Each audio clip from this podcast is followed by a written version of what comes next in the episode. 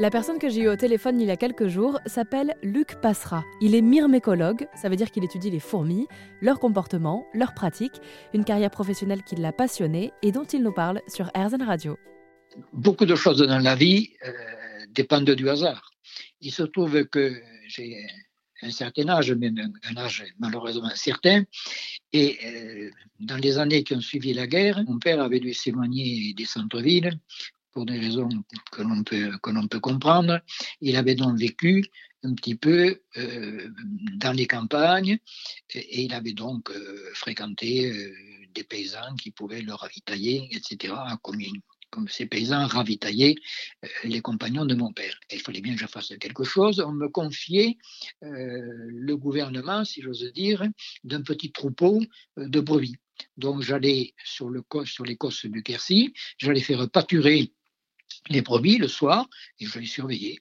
Voilà. Et puis évidemment, comme tous les gosses, je m'ennuyais un peu. Un peu. Il n'y a pas grand-chose à faire hein, quand on surveille les moutons comme ça.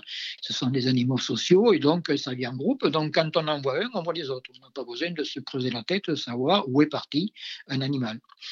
Et euh, comme je m'ennuyais un peu, ben, voilà, je m'amusais. Et un jour, par hasard, j'ai retourné une pierre, une grosse pierre plate, et il y avait des fourmis dessous. J'ai été intrigué par ça. J'ai regardé les fourmis. Et quelques années plus tard, quand je suis rentré à l'université et que j'ai vu que dans un laboratoire, on étudiait les fourmis, ça fait tilt. Je dis, mais les fourmis, tu avais regardé ça quand tu étais gamin. Et voilà, c'est venu comme ça. Et oui, bon, ce sont des vocations euh, tout à fait euh, euh, opportunistes. Hein. Pour peu qu'on ait évidemment euh, envie de faire ça, que l'on aime la science, euh, que l'on aime Euh, le monde animal, que l'on aime les insectes, qu'on aime la nature d'une manière un peu plus globale, eh bien on se prend de passion pour le comportement de ces fourmis et on peut travailler pendant donc, des dizaines d'années sur les comportements de nos fourmis, c'est ce que j'ai fait.